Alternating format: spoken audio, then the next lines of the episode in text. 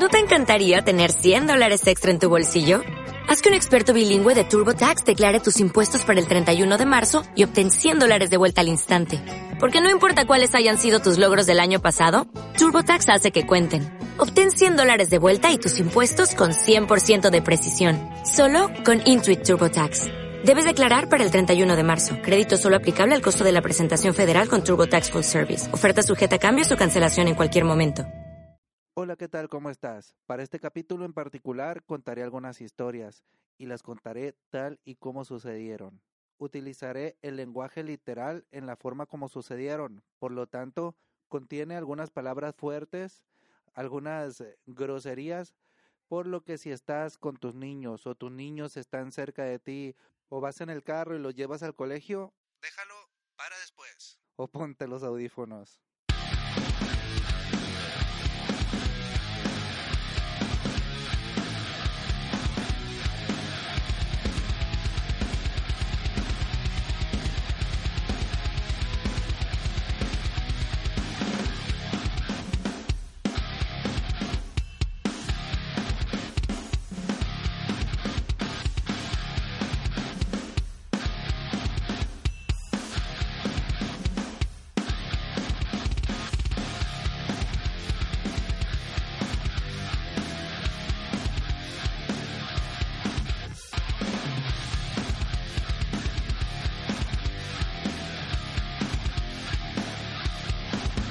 Hola, ¿qué tal? Bienvenidos a este nuevo capítulo del podcast Hijos de la Tiznada. Mi nombre es Vladimir Torres, les doy la bienvenida y en esta ocasión vamos a platicar de un tema que me encanta, pues a raíz de ello empecé a tener relación con esto de las parrillas. El tema es pescado zarandeado y además les platicaré la receta. ¡Vámonos!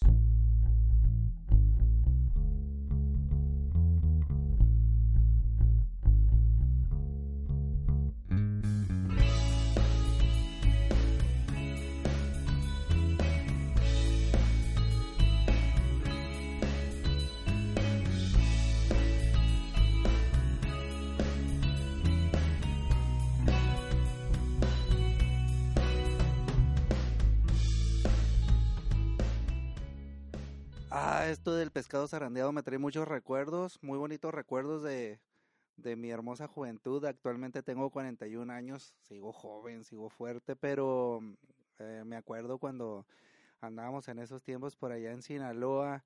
Tendría yo más o menos unos 20, 22 años, más o menos.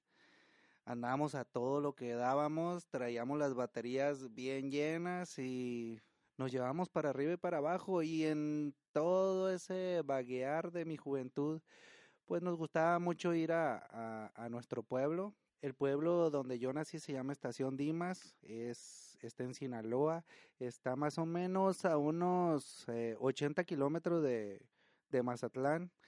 En aquel entonces decíamos que estaba mm, como a dos botes de distancia, dos botes de cerveza de distancia de Mazatlán. El pueblo se encuentra eh, encerrado o se encuentra en la esquina, en el ángulo que hace la desembocadura del río Piaxtla con el Océano Pacífico, de tal manera que muy cerquita estaba la orilla de la playa y pues estaba la orillita del río también. Y por estar prácticamente rodeado de agua, eh, la gastronomía pues giraba alrededor del agua, ya sea mariscos de todos, habidos y por haber, la facilidad, el clima, se presta para el camarón, para los pescados, para los ostiones y como estaba también al, a, la orilla del río, pues el pescado de río y también los, los langostinos de río o, o cauques que les llaman así en mi pueblo. Mientras que acá en la ciudad pues se desayunan hot cakes o huevos o licuados o etcétera, etcétera allá un desayuno típico durante mi infancia era pescado frito. Recuerdo claramente que a las seis de la mañana llegaban, tocaban la puerta y llegaban con las cubetas de, de, de, pescado fresco recién sacado para venderlo para el desayuno. Y pues el desayuno típico era un pescado frito con frijoles, un cafecito de olla, ay se me hizo agua la boca, un cafecito de olla, tortillas, queso fresco y ah, verduritas, muchas verduras, muchas verduras. Eso sí, comíamos verduras como no tienen una idea. Bueno, y en el Baguiar de toda mi juventud había un pueblo que se encontraba más o menos a 14 kilómetros de distancia, a un bote, a un bote de cerveza de distancia, le decíamos en aquel entonces. El pueblo se llama Las Barras de Piaxtla, Sinaloa. Entonces nos íbamos para allá y había un restaurante que estaba en la orilla de la playa. No era un restaurante, realmente era un cuartuchito, este, feo. Obviamente no tenía ni la millonésima proporción de un restaurante de estrella Michelin, pero estaba, estaba, estaba muy feo. Afuera había una palapa, una palapa y había mesas de plástico de esas que dan las compañías cerveceras. Y ahí había una persona que mis respetos, un tipo absolutamente sui generis que cocinaba un pescado zarandeado delicioso. Este tipo se llamaba Polo Ríos. Nosotros le decíamos el Polito Ríos, famosísimo y se cuentan por ahí eh, muchas anécdotas, gente que fue a entrevistarlo para canales de televisión por la cuestión de sus de su receta del pescado zarandeado, que era la receta básica del pescado zarandeado. Después empezó a expandirse ya, ya por otros lugares.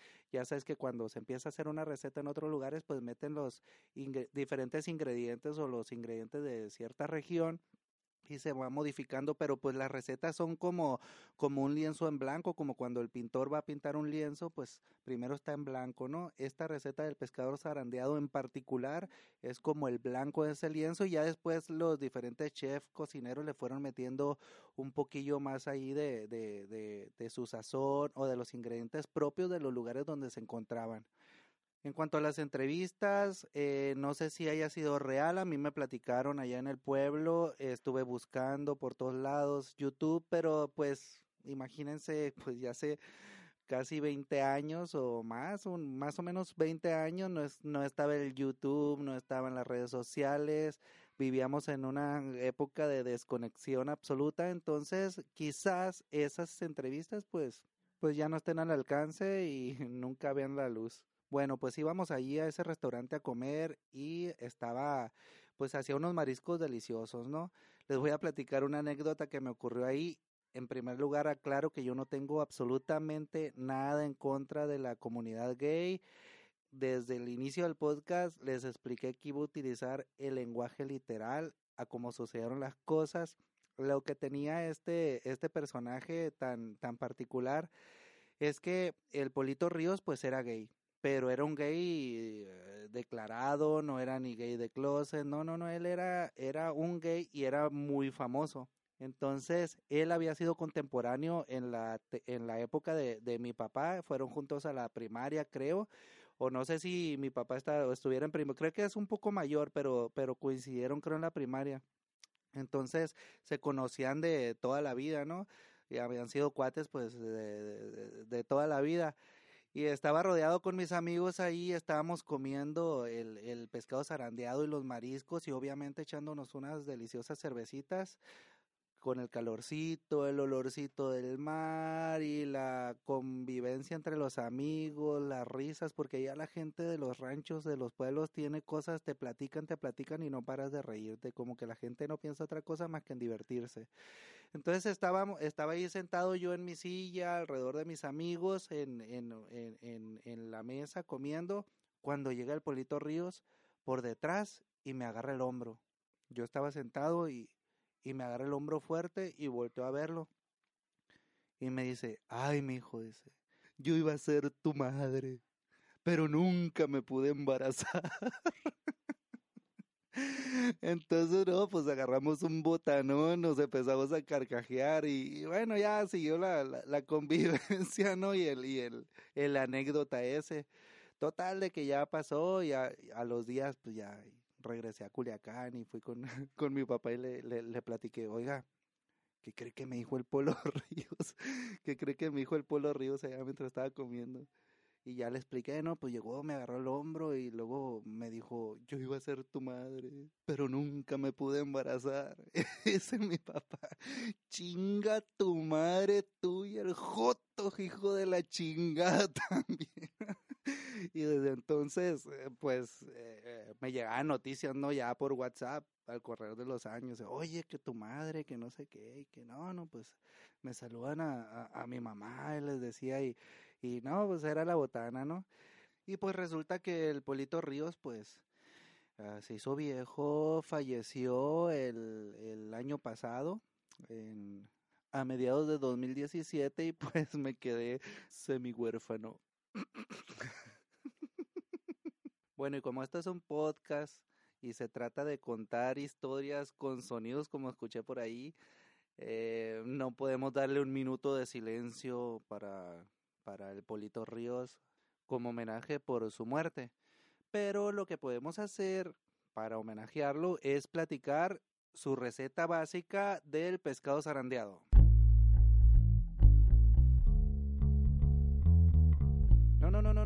Mucho ruido, mucha música. Vamos a empezar con la receta básica del pescado zarandeado y pues los pescados que más eh, se utilizan allá en mi pueblo son el pargo, el pargo, el mero.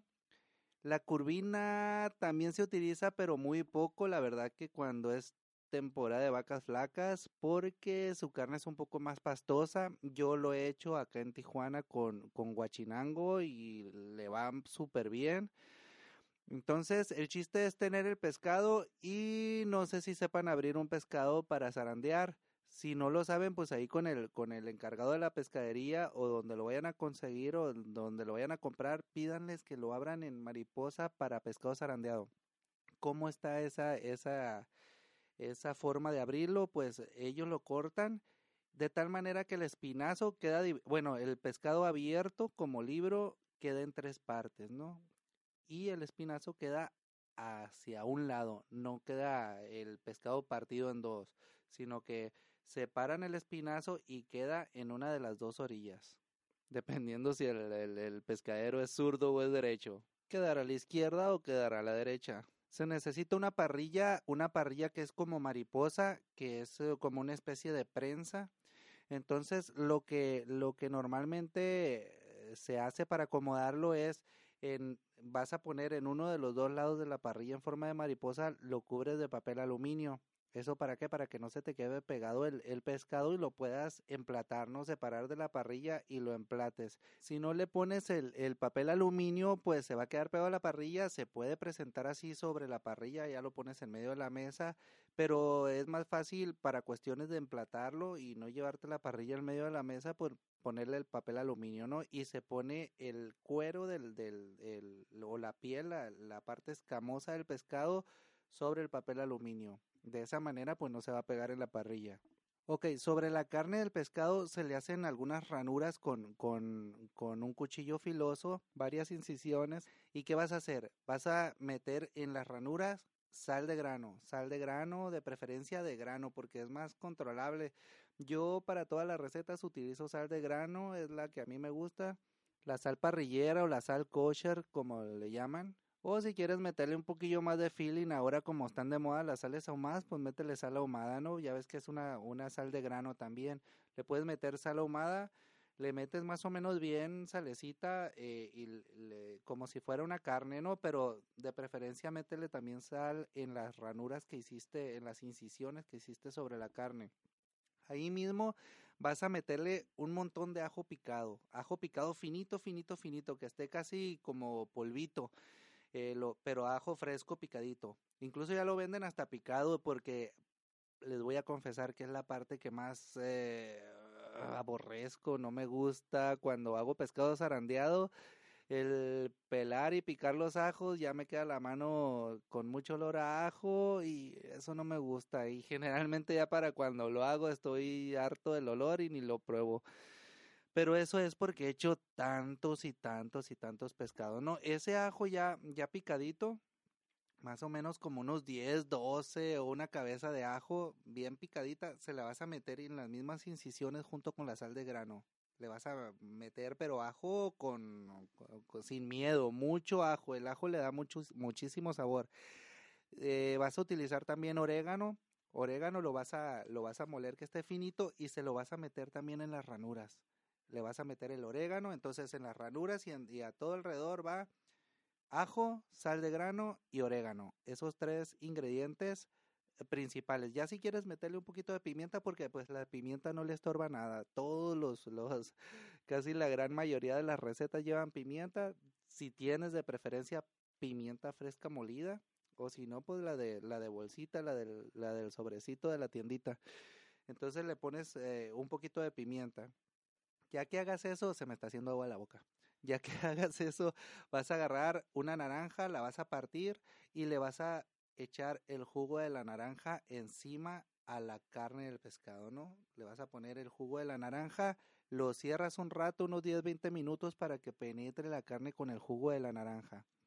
Para esto, en esos 10-20 minutos, pues vas prendiendo el carbón, vas acomodando tu, tu asador, nosotros allá, allá hacíamos el, el pescado zarandeo en el piso, juntamos dos piedras y, y poníamos el, la leña, porque pues allá estábamos prácticamente en el monte, poníamos la leña, prendíamos y con la, como la misma parrilla es en mariposa y trae un mango, lo poníamos ahí encima.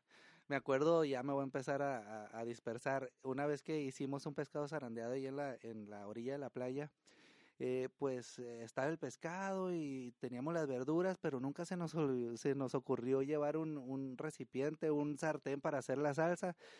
Pues me acuerdo claramente que en esa ocasión andamos en un bochito y al bocho lo que hicimos le quitamos la tapa del rin del bocho, lo lavamos ahí en el, en el con agua de mar y sobre la tapa del, del rin del bocho hicimos la salsita, comimos, pa, pa.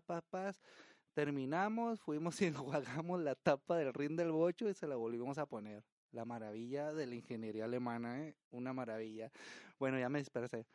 Me quedé en que ibas a prender el carbón, ya prendes el carbón, de preferencia que tu parrilla, pues ya vas a poner el, el, el, pescado sobre la parrilla como te mencioné anteriormente, le vas a poner el aluminio, abres el pescado, abres el pescado, ya vas a tener, te va a dar el olor, eh, la mezcla de los olores eh, del ajo, el orégano y la sal, más la naranja. Ah, huele riquísimo.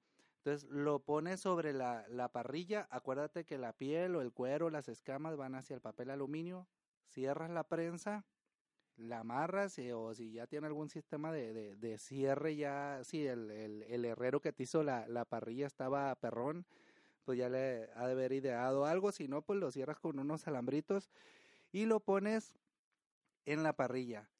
Son dos movimientos nada más, dos movimientos.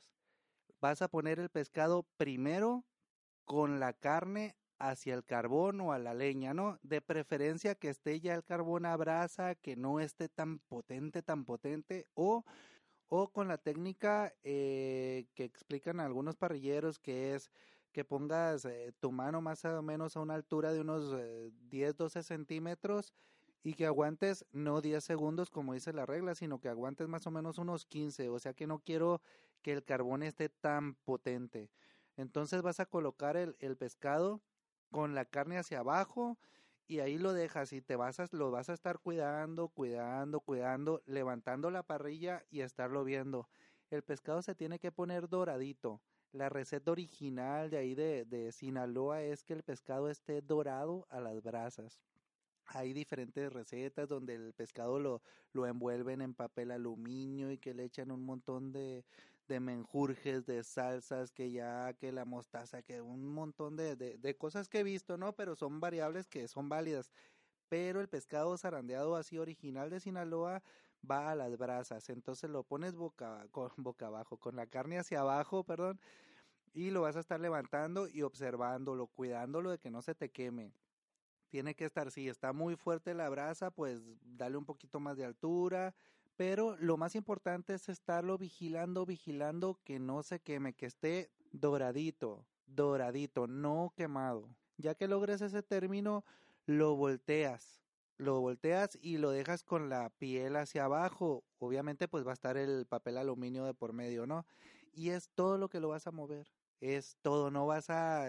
Porque he visto gente que pone pescados y los trae como tortilla. Lo ponen de un lado, lo del otro, lo del otro, lo del otro. No, son dos movimientos. Primero con la carne hacia la brasa y después ya lo volteas y que quede la carne hacia arriba y la piel hacia la brasa. Nada más no más movimientos. Una vez que esté la carne hacia arriba, antes de retirar la parrilla, o sea, de desdoblarla como es una mariposa y está como prensada, le vas a poner mantequilla. Vas a agarrar unas barras de mantequilla y le vas a le vas a poner pero con sentimiento. Acuérdate que esto es un platillo que se hace para disfrutarlo, no para estarte cuidando de que, ay, que cuántas calorías tendrá. Allá en el pueblo no preguntan cuántas calorías. Tú ponle mantequilla, mínimo dos barras de mantequilla en, cuadritos y la vas esparciendo por encima de la carne. Eso te va a ayudar, como está arriba de la lumbre, del carbón, de la brasa, como va a estar caliente, se va a derretir la mantequilla y te va a ayudar a separar la parrilla de la carne porque se va a humidificar con la grasa de la mantequilla y ello te va a permitir liberar más fácilmente la carne de la parrilla.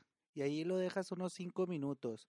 Mientras tanto, vas a picar una salsa de tres colores o salsa bandera o salsa mexicana, como le llaman, que es de chile, tomate y cebolla, en cuadritos. La vas a poner en un sartén, la vas a guisar con mantequilla, le vas a poner sal, pimienta y yo lo que le agrego también es eh, una lata de champiñones. Eh, si no tengo champiñones frescos, pues allá compramos una lata de champiñones y se los echaba.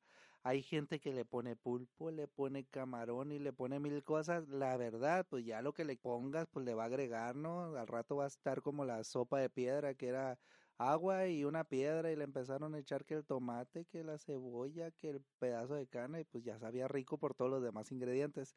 Pero no, no es el caso. Chile, tomate, cebolla, champiñones, mantequilla, sal, pimienta, la guisas que quede que quede como salsa casera y esa salsa ya que esté preparada, ya que esté cocidita, se la vas a poner arriba al pescado. Le vas a poner esa salsa encima sobre la carne y lo que normalmente se hace allá ya queda consideración, se le pone una capa de mayonesa, una capita delgada de mayonesa encima de la de la salsa, no toda la salsa, solo una capita y listo.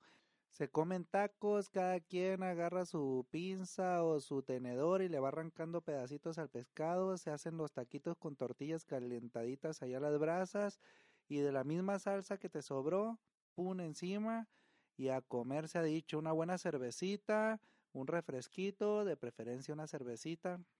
Ay, se me antojó. Y a comer el pescado les garantizo que está absolutamente delicioso, lo van a disfrutar y donde vayas, donde vayas le dicen, no, yo sé hacer el pescado zarandeado, le platicas la historia y todo lo que te platiqué, no, que bla, bla, bla, el lienzo es blanco, bla, bla, bla, los vas a tener entretenidos y vas a obtener un resultado muy bueno. La gente le va a gustar mucho tu pescado zarandeado. Vas a ver, confía en mí.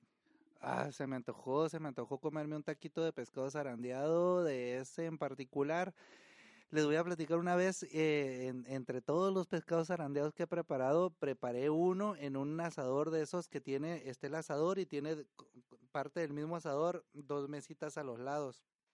Entonces, estábamos ahí preparándolo, ya estaba en el punto en que la salsa estaba arriba, le puse la mayonesa y alguien por ahí se le llega y se le ocurre poner una bolsa con, con salsa o con ingredientes, no sé qué caramba, sobre la mesita que tiene pegada el asador a un lado. El asador lo vi en cámara lenta como dio una marometa, pum, lo vi en cámara lenta, en cámara lenta y vi el pescado que cayó con la carne hasta el piso y no nos lo pudimos comer. Porque en el patio del lugar donde lo estaba preparando tenían perros y guácala. Esa fue una historia de fracaso con un pescado zarandeado. El pescado zarandeado frustrado, le digo a mi, a mi amigo cada vez que lo veo. Y siempre nos acordamos de esa anécdota. Le digo, yo lo vi en cámara lenta, como cuando veía las películas de Bruce Lee. Brincaba y veías cómo le chapaleaba el cachete de la patada. Yo vi cómo el pescado cayó, se embarró todo y todo el trabajo se fue a la mierda. Literal, literal, literal. Bueno, y con esto me despido de este programa que es una serie de historias, de anécdotas alrededor de esta receta del pescado zarandeado. Eh, espero te haya gustado. Si me acompañaste hasta este momento, te doy las gracias y te pido por favor, si tienes eh, la oportunidad, que nos dejes una reseñita en iTunes, si no un comentario en iBox. Si te gustó, pues dale me gusta. Si no te gustó, dale no me gusta Y recuerda que nos puedes encontrar en nuestra página oficial en hijosdelatizna.com, en Facebook, Instagram y Twitter. Nosotros somos los hijos de la, de la tiznada.